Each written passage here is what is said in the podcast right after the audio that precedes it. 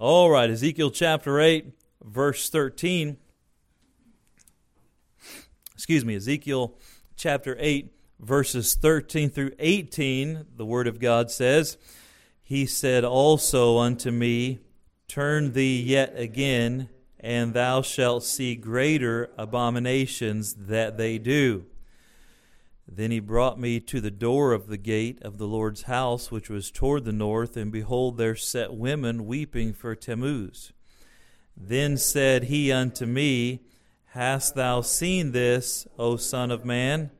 Turn thee yet again, and thou shalt see greater abominations than these. And he brought me into the inner court of the Lord's house, and behold, at the door of the temple of the Lord, between the porch and the altar, were about five and twenty men, with their backs toward the temple of the Lord, and their faces toward the east, and they worshipped the sun toward the east. Then he said unto me, Hast thou seen this, O Son of Man? Is it a light thing to the house of Judah that they commit the abominations which they commit here? For they have filled the land with violence, and have returned to provoke me to anger. And lo, they put the branch to their nose. And together, therefore will I also deal in fury. Mine eye shall not spare, neither will I have pity. And though the cry in mine ears with a loud voice, yet will I not hear them. And let's pray. Lord, help us as we uh, continue in this portion of Scripture, uh, finishing a, a, sermon we began last week, that you'd help us to see the wickedness of these abominations, that we'd be able to cry aloud against the sins of our culture and even of Christians in this culture. And Lord, that you would help us to recognize in our own hearts whether these abominations reside and how to cleanse ourselves from them. Lord, you're a holy God and you desire a holy people. I pray you'd forgive us from the sins which might come between us and thee, that you would give us clean hearts, creating us a, a clean spirit and a clean heart.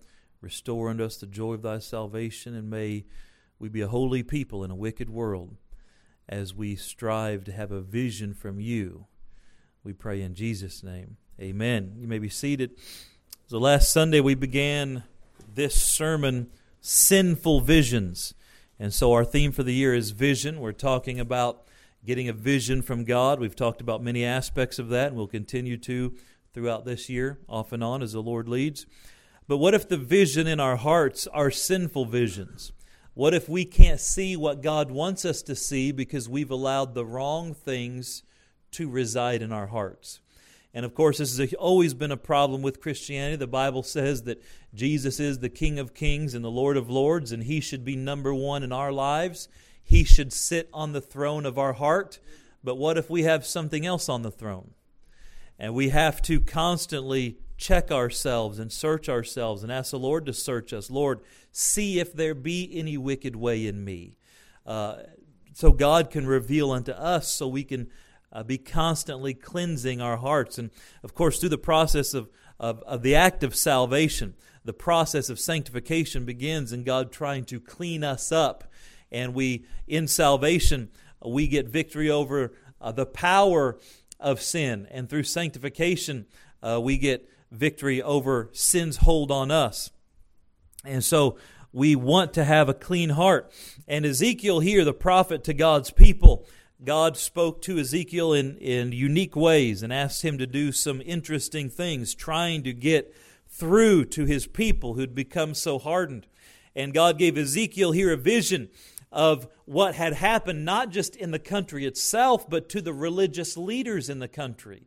And it's one thing when you have wickedness in a country, it's another thing when you have wickedness in the Christians in that country.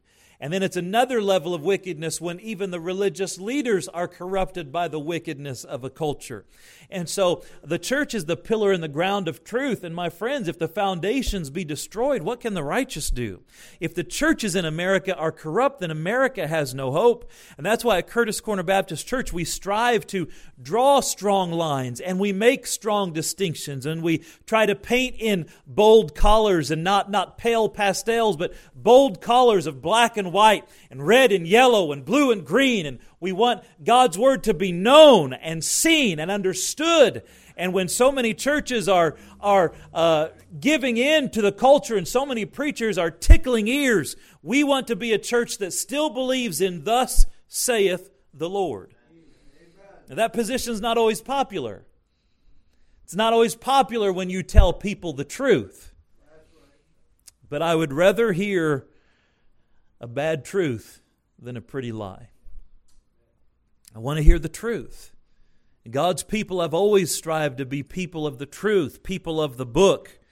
And so we look to, wor- to God's Word, and sometimes God's Word shows us things about mankind that are unpleasant.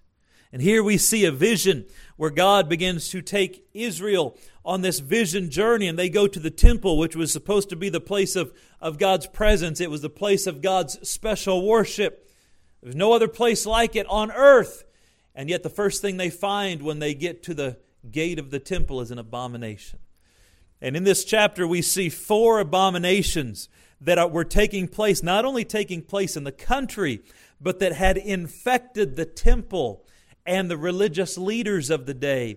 And God was showing them the depth of the sinfulness of the nation.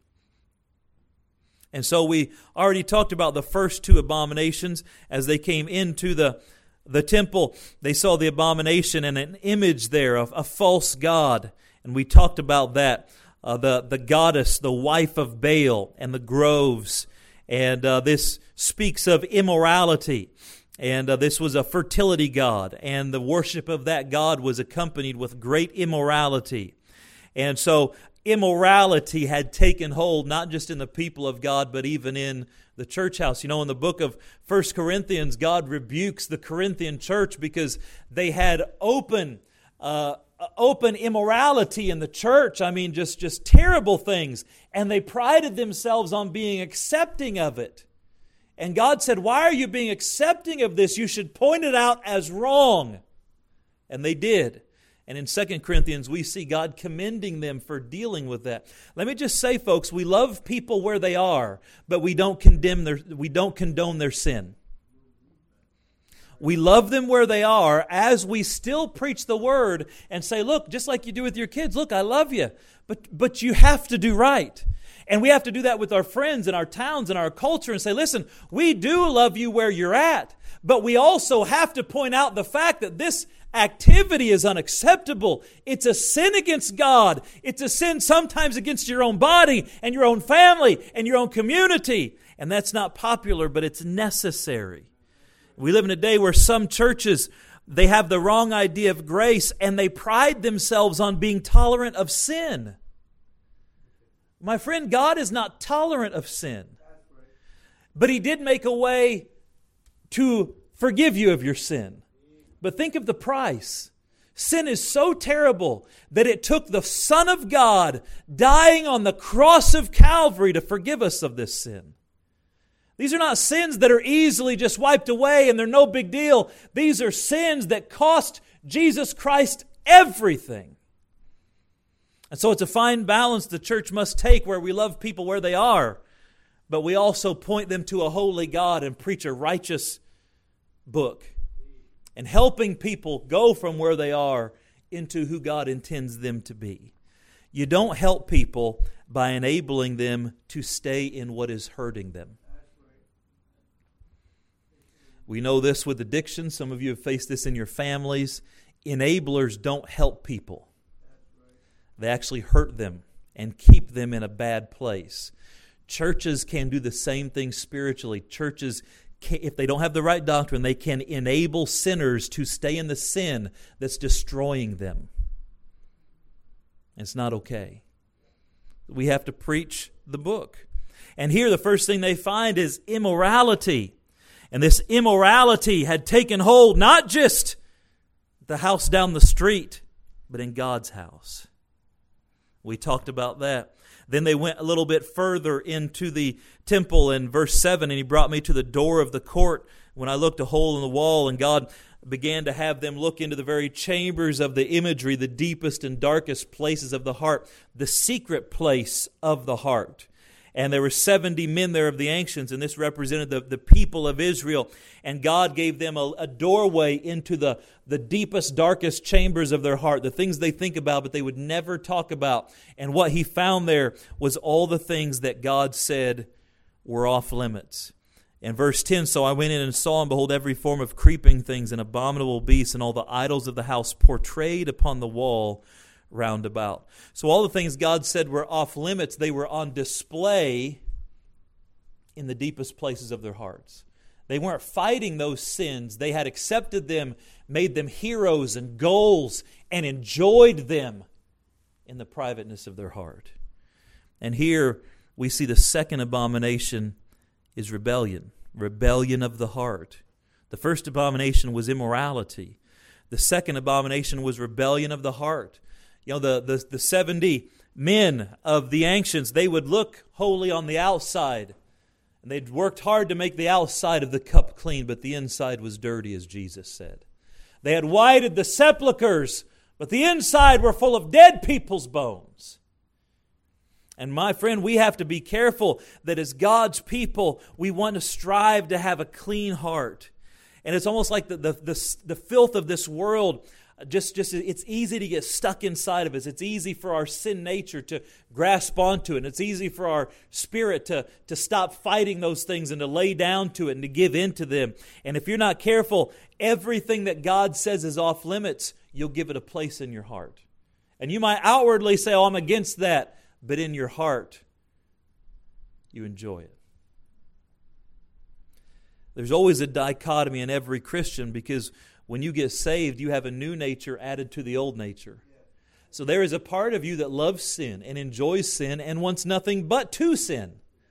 But there's a new nature in you that doesn't want sin and it hates sin and it cannot sin. And Galatians uh, chapter 6 tells us that there's that battle going on in the Christian of which one is going to take supremacy. Will your old nature win and you be a born again Christian who's living in the old ways and the old sins? Or will you allow that new nature to take hold and, and to, to say, no, I'm going to live in righteousness and godliness? And the way you do that is you get to decide, you get to win. You have the deciding vote about what wins, the spirit or the flesh. So I often tell people, you know, they, they say, well, my flesh enjoys that. I said, I know, but fight it, resist it. Don't get to the place where you say you, you lay down and you give into it. Well, this is just who I am. This is just what I enjoy. This was just how I was reared. This is just what I know. No, there's a new part of you and you fight that and you resist it. Resist the devil and he will flee. And what you'll find is if you begin resisting in the power of the Spirit, that greater is he that is in you than he that's in the world. So we fight against the wickedness of this world so it doesn't corrupt our heart the heart is bent to wickedness. So that's why we have that daily cleansing. You know, getting saved is a one time act. I was birthed once physically, but I still need to take a shower every day or I start to stink. Take my word for it. And spiritually, you are only born once spiritually, but you need to be cleansed every day so you can walk in fellowship with God. So we keep short accounts with God. I ask God to forgive me every day, not as a, as a, a sinner, a lost sinner, but as a son. And Father, forgive me. I don't want anything between us. I don't want to be rebellious. Just like my children, your children, they, they ought to treat you with respect and kindness. They ought to love you. And by the way, young people, you need to respect your parents. You need to, children, obey your parents in the Lord, for this is right honor thy father and mother. It's just not about obeying them, it's about respecting them and using kind words and honorable words and giving them a place of esteem. And if you are, are treating your, your parents in a, in a way that doesn't honor the Lord, then that is a sin, my friend. It is a sin against God.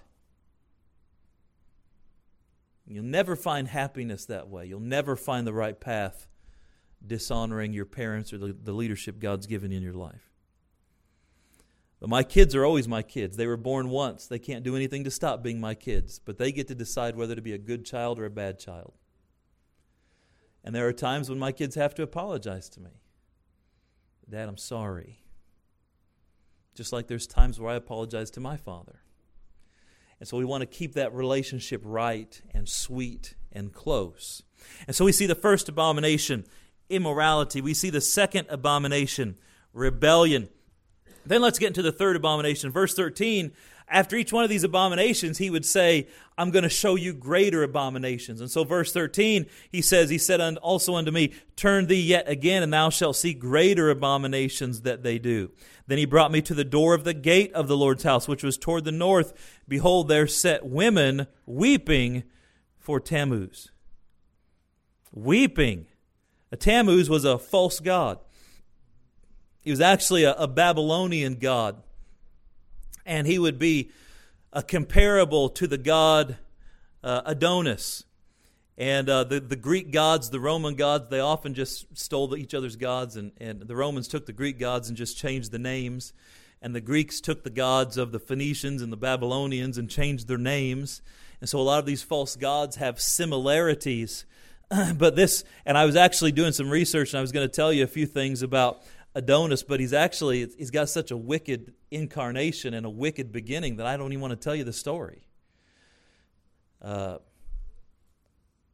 terrible process, but he was the the young man who is impossibly beautiful, and uh, he had a, a his girlfriend was another Greek god. We're not going to go into the story, but the story goes that he was out hunting one day. He was a great hunter, and a wild boar mauled him and he died in her arms. And so this Greek goddess blessed him with some of her power, and uh, he was allowed to spend six months on earth and then six months in the underworld. And it was this weird love story between a, a mortal and a goddess, how they would be able to spend six months together and six months apart. Just a lot of craziness. And they would tie that to nature.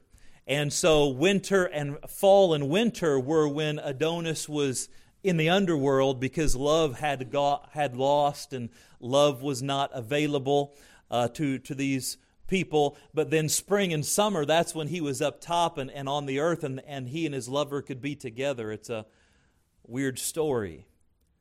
But we find here that Adonis and uh, Aphrodite this, this worship of Tammuz, which Tammuz is the Babylonian version of Adonis.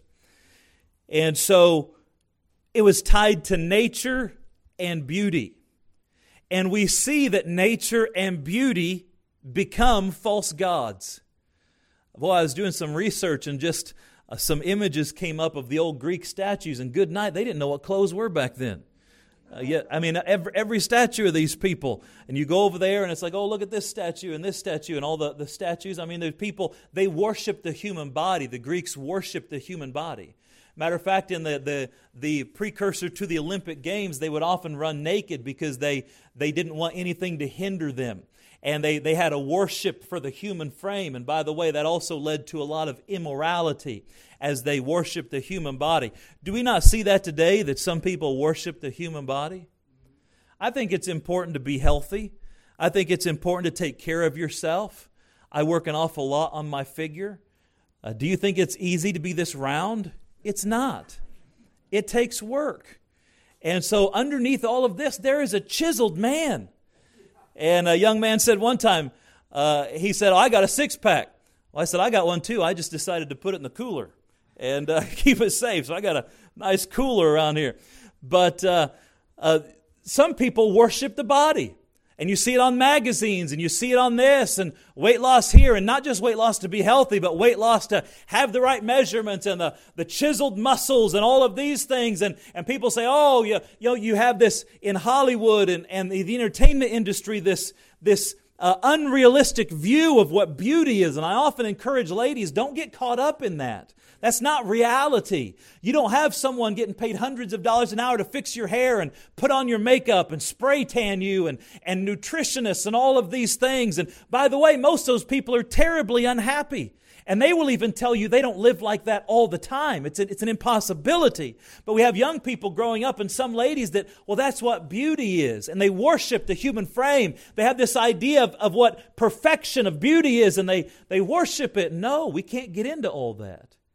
The body tells us, the Bible tells us that this body is the temple of the Holy Ghost. 1 Corinthians chapter 6. And we ought to take care of it.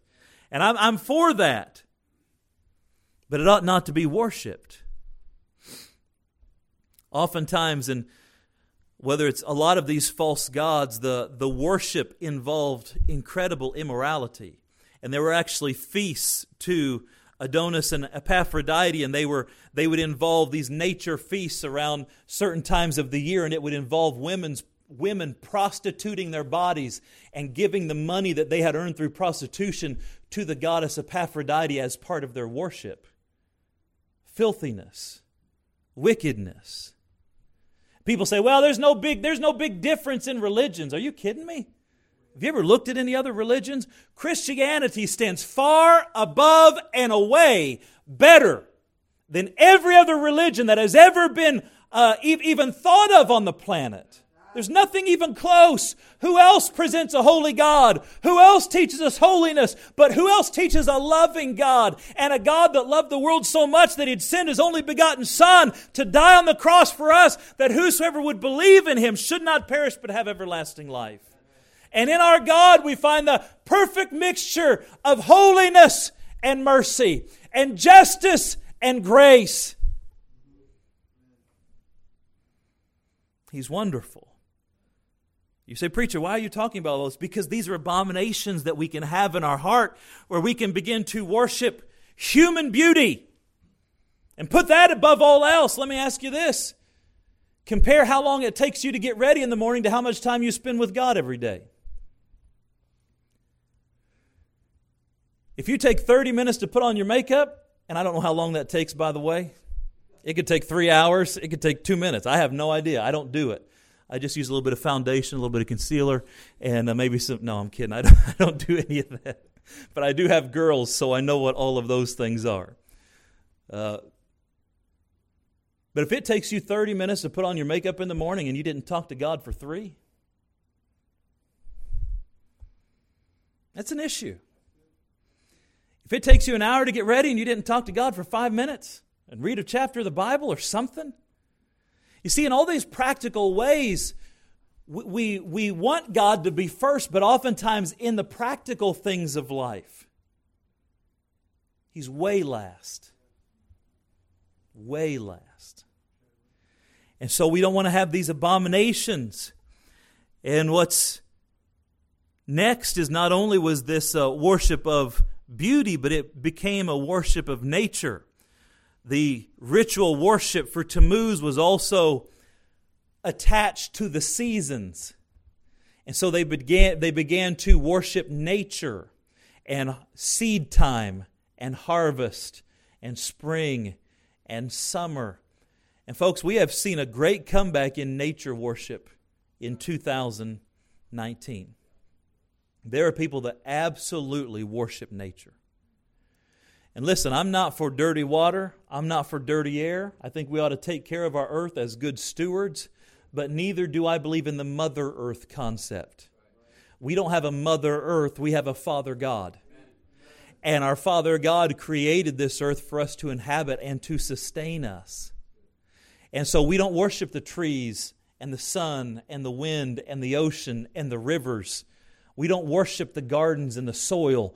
We worship the God who created it all. And so, what you find is when you begin to worship nature, that it causes a lot of problems. Hold your place here and look at, at Romans chapter 1. I'll just show you a few verses here. It's so applicable to our, our day and age.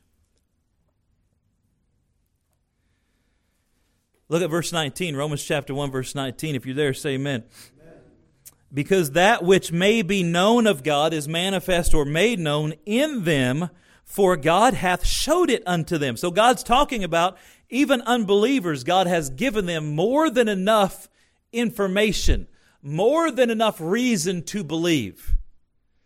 So, how did he do this? Look at verse 20. How did God show it to him?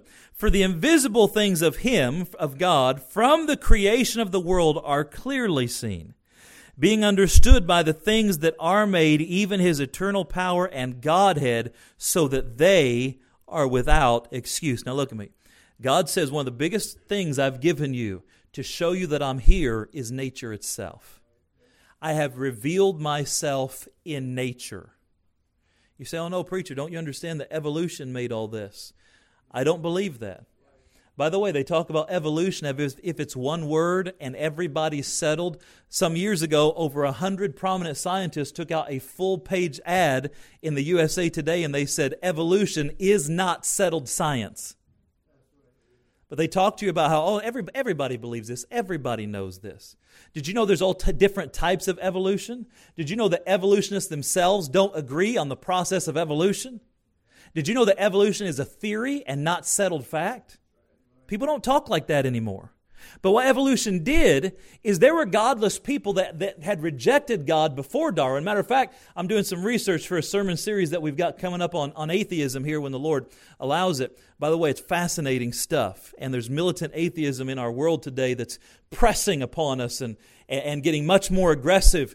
And uh, atheism is not a, a, a philosophy that stands the test at all. I don't have enough faith to be an atheist. They have much more faith than you and I. And I'll prove that to you from the scripture and from their own words. Uh, but, but that's for another day. But there were always people that rejected God before Darwin. But Darwin's theory gave people an excuse to disbelieve God. Matter of fact, they talk about this. They were looking for someone like Darwin for years to give them a reason. Matter of fact, I was listening to a, a, an agnostic scientist. He was talking about how Darwin's theory makes no sense at all. He said, I don't believe Darwin's theory for two reasons. Number one, it makes no sense in theory. And number two, there's no evidence to prove it. Darwin himself said the fossil record would prove or disprove evolution. And they're still looking for the missing link. I mean, and they're so desperate, they'll find a tooth and build a whole human frame out of it and say, We found the missing link. No, you found a tooth. You found a jawbone. You found a piece of something that you're extrapolating and interpolating into what you want it to be. But see, whenever you look at creation and, and scientists now and the atheistic world and the godless world says, no, this is all here by accident. Then they've just removed much of the evidence God left to prove He exists. Folks, how can a monkey become a person? Oh, but it's not just that. How can a frog become a monkey? Oh, but it's not just that. How can a fly become a frog? Oh, it's not just that. How can an amoeba become a fly? Oh, it's not just that. How can a group of cells become a living cell? Oh, a multicelled organism. Oh, it's not just that. How do a group of chemicals become life? Oh, it's not just that. Where did the chemicals come from? Well, cosmic dust blew up. Where'd the cosmic dust come from? It just always was.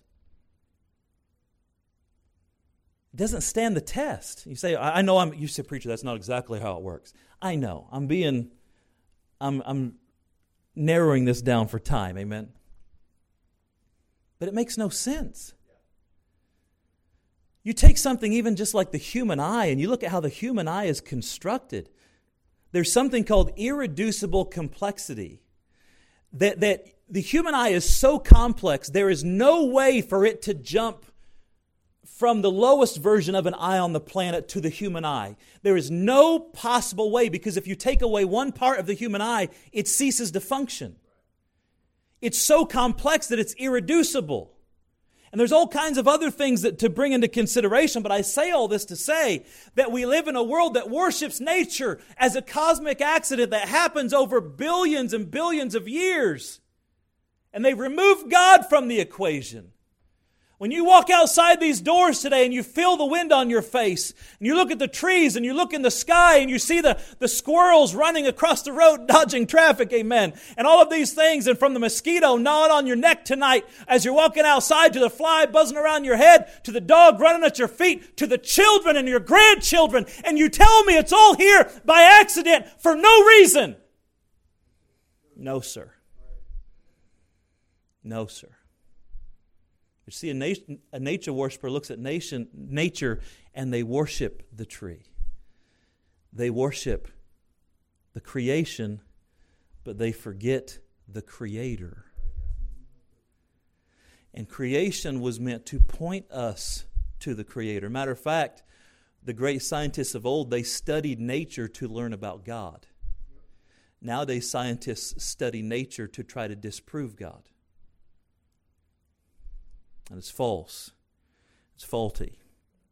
And the Bible says they're without excuse. Look at verse 21. Because that, Romans 121, because that when they knew God, they glorified him not as God neither were thankful, but became vain or empty in their imaginations, and their foolish heart was darkened.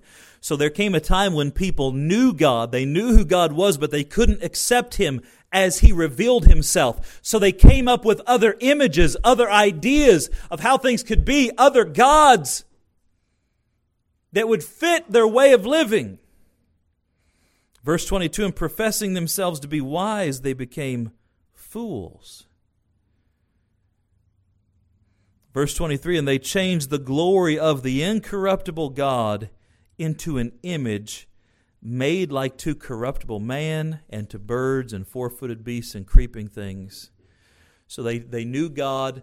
They didn't want to recognize him as God, so they came up with their own gods. It could be a man, it could be an animal, but they needed another God that would give them permission to live how they wanted to live. And make no mistake about it, that's what humanism is all about. I become God. I decide what's right and wrong. Don't judge me. Nobody can judge me because I'm my own God. No, there is a God, and He's going to judge all of us.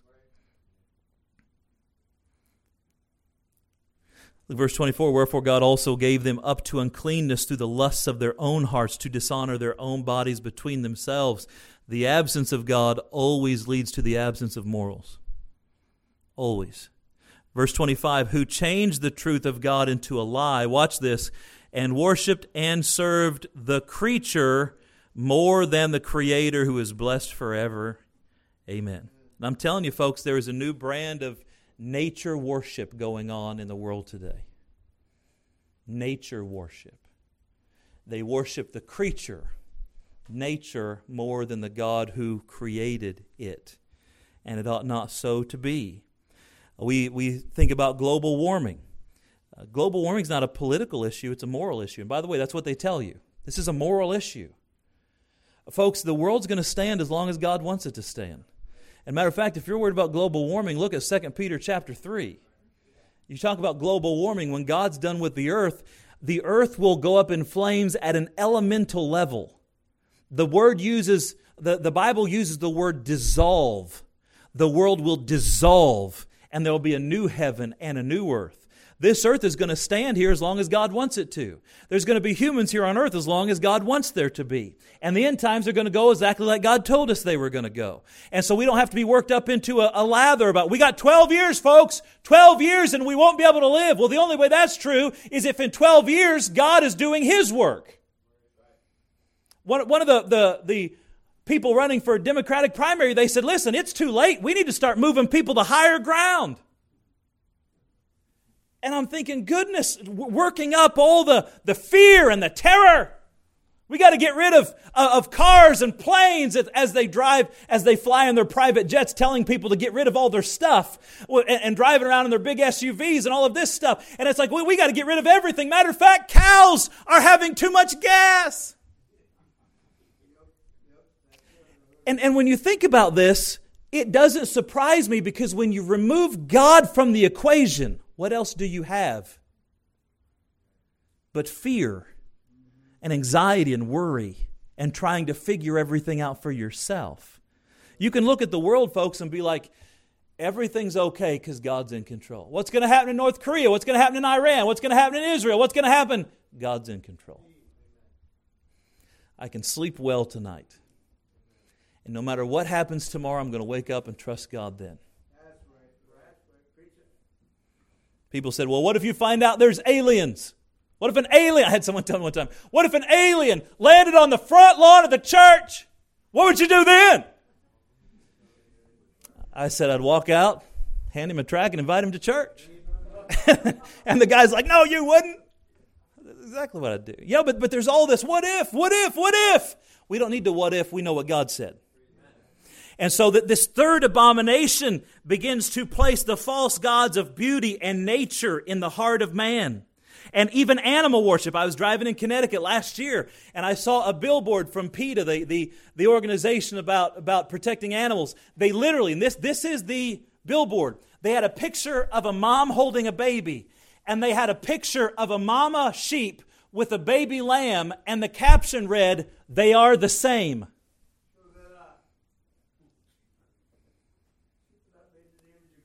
They are the same. And I thought, oh God, is this what we're coming to? This is why you can destroy a baby in the womb and there's no penalty. And if you go out and hurt your dog, you'll be fined or go to jail. Because there is this trying to build this false equality between nature and mankind. No, the Bible says mankind were made with a special creation. Matter of fact, God gave Adam dominion over the herbs and the animals and the world. And so we, we have to have a biblical mindset. And boy, I hope this is helping you. And so we see the abomination, the first abomination, the, the wife of Baal and the worship of the groves and immorality. We see the second abomination, all the things that God said were sinful and off limits were found being worshiped in the heart. And here we see rebellion of the heart. Then we see the third abomination, this uh, women weeping for Tammuz. And, and instead of weeping for the sins of their nation, they were weeping for a false God and a fake story. And then we see lastly the fourth abomination. Look at verse 15. Then said he unto me, Hast thou seen this, O Son of Man? Turn thee yet again, and thou shalt see greater abominations than these. So notice every time he says greater abominations. You think that's bad, look at this. You think that's bad, look at this. You think that's bad, look at this. And we find here they went to the inner court of the Lord's house. This is a special place. Not everybody could go into the inner court. This was the place for the priests and the servants of God. But they said, Behold, at the door of the temple of the Lord, between the porch and the altar, were about five and twenty men, with their backs toward the temple of the Lord, and their faces toward the east, and they worshipped the sun toward the east. This is probably the Babylonian god Shamash. He was the god of the sun. And again, every, every culture with false gods has some version of this. The Egyptians worshiped the sun, other people worshiped the sun. This was sun worship. The sun was worshiped for its power and its strength and its provision. They understood that plants don't grow without the sun and we would die without the warmth of the sun. So they worshiped the sun as the provider and the giver of all good things. Well, wait a minute. We know that that's what the Bible says about God. God's the giver of all good things. Look at James chapter 1. James chapter 1 verse 17 the word of God says every good gift and every perfect gift is from above. Oh, you mean the son? No. And cometh down from the father of lights, with whom is no variableness neither shadow of his turning. Of his own will he beget us with the word of truth that we should be a kind of first fruits of his creatures. No, we worship God as the provider of all good things. What is this abomination? The fourth abomination was sufficiency without God. We don't need the God of heaven. We get our substance and sustenance. We get what we need from somewhere else than God. And this perhaps is the most lethal abomination of them all the godless life. And here they were worshiping the sun. Nowadays, people don't worship the sun, they have worship of themselves. But it's the same sin, sufficiency without God. We don't need God. Have you ever heard someone say Christianity's a crutch? I don't need God. I don't need a Savior. I don't need, what are they saying? I am sufficient. Everything I've ever gotten, I've gotten from my own hard work and my own, my own intelligence. And they're blinded with the abomination of pride and self sufficiency. And they don't recognize that even their very breath, the beating of their heart, is from a God who's holding them one heartbeat from hell, hoping they'll get saved, waiting for them, giving them day after day, chance after chance, moment after moment, week after week, year after year. For God's not willing that any should perish, but that all should come to repentance. And the very God that's keeping them from a godless eternity, they push out their chest and they shout to the heavens, I am God. This is Satanism in its most pure form. Satanism at its purest is not a devil costume, it's not some rocker with a pentagram drugged up and biting the head off some rat. It's not a coven of witches making spells around a bubbling pot. Satanism in its purest form is saying what Lucifer said while still in heaven when he was first corrupted I will be like the Most High. I want to be God. Isn't it interesting that when God put the garden in the Garden of Eden, he put the tree of the knowledge of good and evil and said it was off limits. When Satan came to Eve, he said, In the day that you shall eat of it, ye shall be like gods. See that promise, that desire to break the chains of the God of heaven and become your own judge and jury has always been a temptation for the wickedness of man. And whether it's in some Amazonian jungle with people wearing loincloths chanting around a fire, or it's in a university with people that have had way too much education and they're dumber than when they started. It's all the same. I am my own God. And there's a God in heaven that says that's an abomination. We see atheism is a form of this. And make no mistake, atheism is a religion.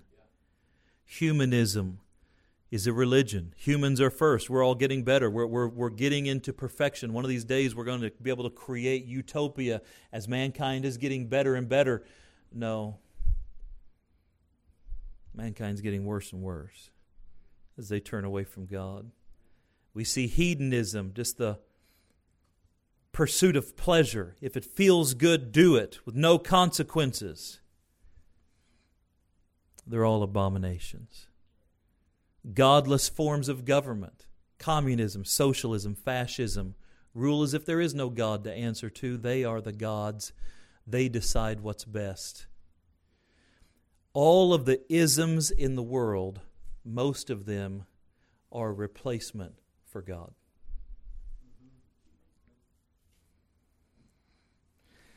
And we find this abomination. Here's the question for Curtis Corner Baptist Church. Here's the question for individual Christians. We must make sure that even though these abominations are rampant in our culture, that they're not rampant in our church and they're not rampant in our own hearts. Let me show you a verse that helped me out an awful lot. Oh, let me show you one other thing here and then we'll be done. Then I'll show you one other verse. Look at verse 17. What's the result of all this?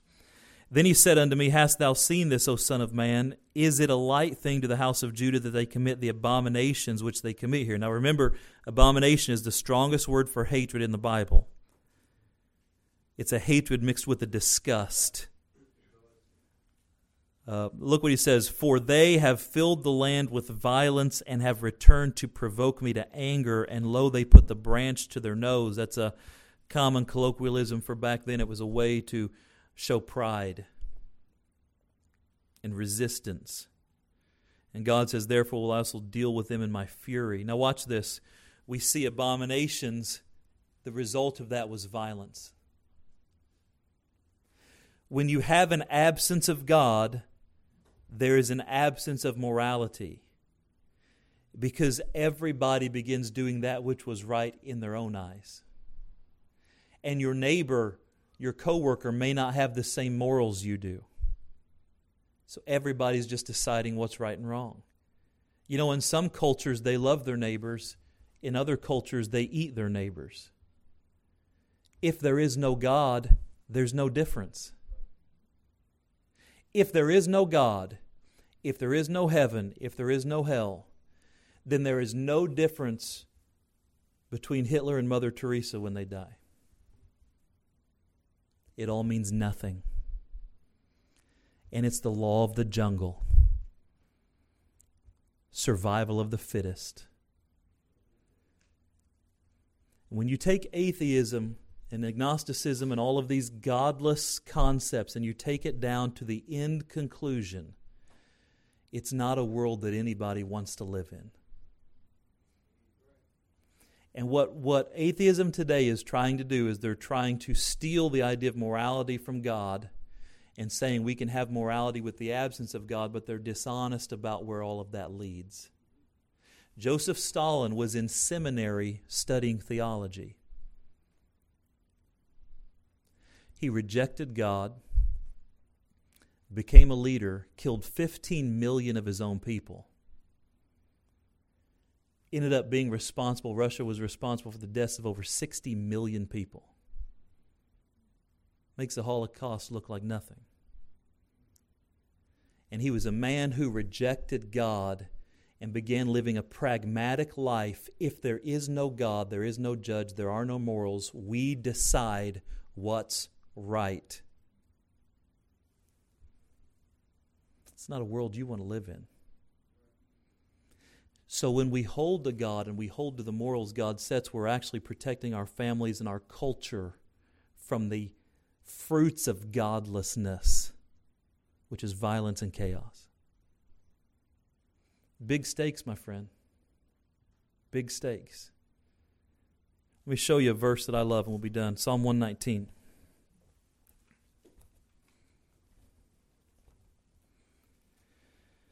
This verse helped me. You say, preacher, how do I get these abominations out of my heart? If I do find them, how do I how do I deal with it? And listen, if you got saved later in life or you've been backslidden in the world, you're going to find these things in your heart. So, what do we do? Psalm 119, verse 9.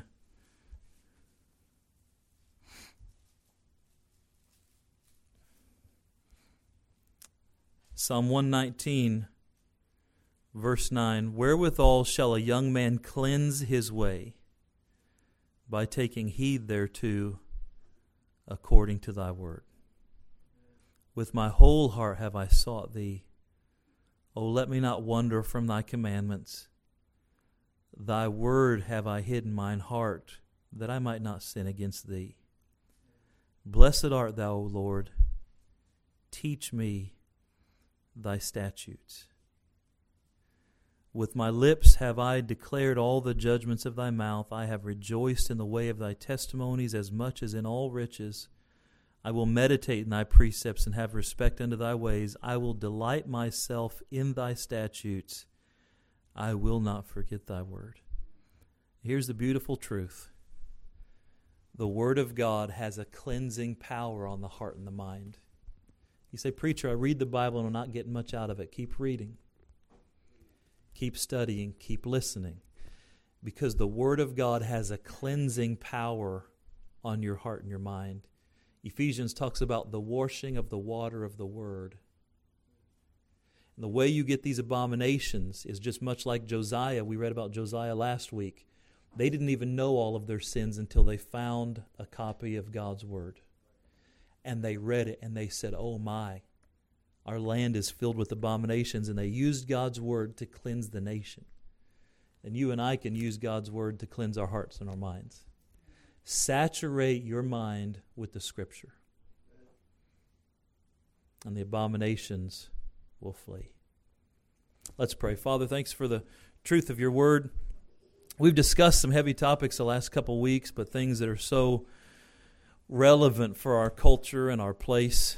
Uh, in 2019, I pray that you'd help us to acknowledge these things, to make sure these abominations don't take root in our church or in our heart, and that we would seek to, in a world that is starting to be defined by these things, that we would hold the line and speak the truth in love and lovingly teach people right and wrong from your word. Lovingly teach people that you're there and you care and you'll save anybody that'll ask. But, Lord, sin must be punished. Ultimately, sin must be punished. It'll either be punished on the cross through Christ, or it'll be punished in hell by them, through them, to them. Lord, I pray that you'd help us to cleanse ourselves and then preach the gospel to others. In Jesus' name we pray. Heads are bowed, eyes are closed. If the Lord spoke to your heart, why don't you take a moment what did God speak to you about? Are there any of these things that have started to take root in your own heart? Are there any of these things that you see in culture that you're particularly concerned about? Maybe you see some of these things in your family or your extended family taking hold. Maybe you're fighting some of these things right now. I don't know what the issues are, but I know that Jesus is the answer. The Word of God's the answer. Of course, if you're here this morning not sure you're saved, we'd love to take a Bible and show you how you can know for sure you're going to heaven. But let's strive to be a holy people. And hey, listen, when you sin, when you mess up, ask forgiveness, make it right with God right away, brush yourself off, and ask God for strength to live for Him today. In a, in a crowd this size, somebody blew it this week. Somebody messed up this week.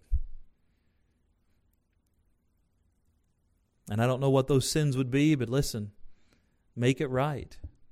Keep short accounts with God. Stay close to God. Stay in church. Fill your heart with the Scripture. Get counsel. Don't let those things take hold because the end is destruction. Let's stand. As the piano plays, the altar's open.